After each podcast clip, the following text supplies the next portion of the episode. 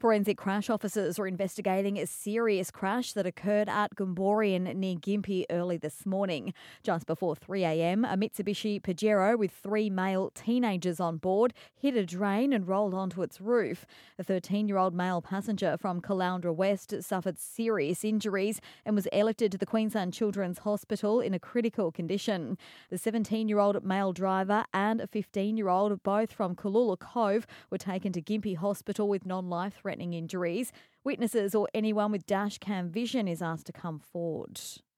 Regional Queensland is now the nation's least affordable place to rent a home, with the average rental cost now close to a third of an average household's income. That's according to the latest National Shelter SGS Economics and Planning Survey. Eumundi tops the list as being the least affordable suburb in regional Queensland, where the average rent of $1,050 a week costs nearly 60% of average household incomes. The Sunshine Coast Public Health Unit wants schoolies to stay safe and healthy, especially those who are travelling overseas. The week of partying begins this weekend.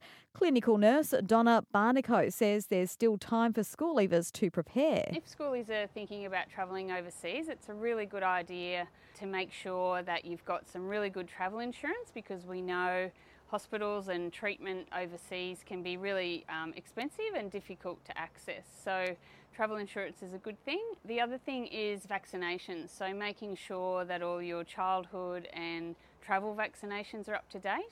Meanwhile, our surf lifesavers are preparing for a very busy weekend with warm temperatures coupled with the beginning of schoolies. They're again reminding local beachgoers to be cautious and only swim between the red and yellow flags. Last weekend, more than 82,000 people visited Sunshine Coast beaches, and our lifeguards performed 22 rescues and 51 first aid treatments.